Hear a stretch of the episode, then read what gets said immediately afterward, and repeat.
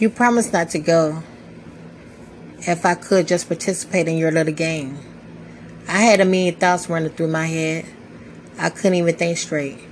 I laid down on the bed with my eyes closed in the dark, prepared to do anything you said, just so we wouldn't be apart. As soon as I felt this pain rush up my spine, I let out a scream. I could have sworn I was bleeding down my thighs. I begged you to stop.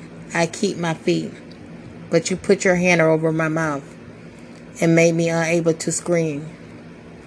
I cried until I finally got you away. I felt so weak. I felt like I couldn't do anything. Now I lay here at night, unable to move. I still believe it was all my fault. I shouldn't have gave it to you. Every night, falling asleep, I see your face, what you did to me. I hate you, but I miss you. I don't know why, but I do. I love you. You hurt me.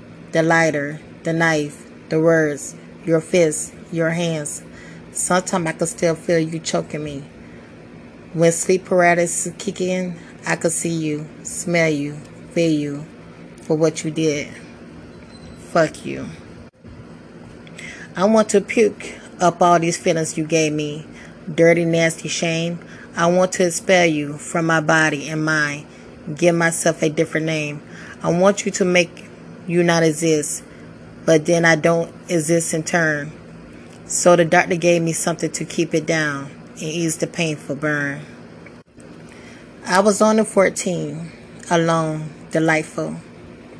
On my plushy Carteret bed inside, my goldish bedneck room, the mutinous inside the house, relaxed my grip in the comfort of the muse, lured me into the abyss of heredity.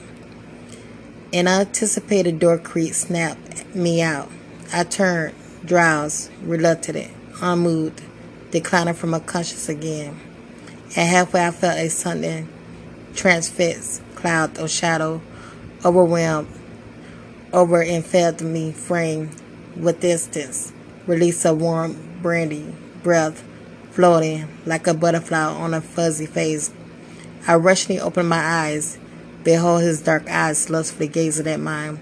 I attempt to resist his forth aloof, shoving on top of me, flesh on me screaming mouth. His eyes of uncle, so strong a father, zealous like a brother. In the fig of his skin of a stranger, resistlessly, I pleaded as a daughter. I cried like a sister and wept with pity like a stranger. Finally, he broke through, took away my pride, one that I could never get back. I was sobbing in severe pain, bleeding helplessly. He doesn't carry it away. Fasten his belt, his trousers, sperm. I asked him why. Why me? But it's all right, he's whispered, slamming the door behind. Should I tell Mom about it? There's no need to wreak havoc in the family, I thought. Maybe I was too scared to face my perpetrator again.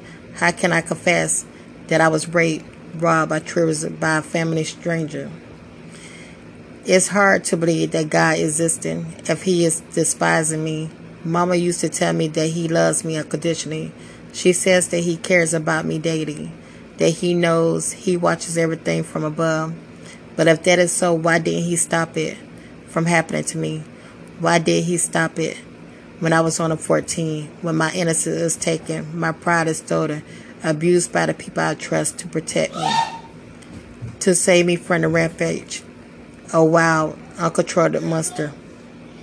Ten years ago, like ten seconds ago, the wound still feels afresh. This memory haunts my consciousness in every portion of my aggression. Every day is a struggle to live. To live irresistible, lifetime scar. I'm trying so hard to let it go.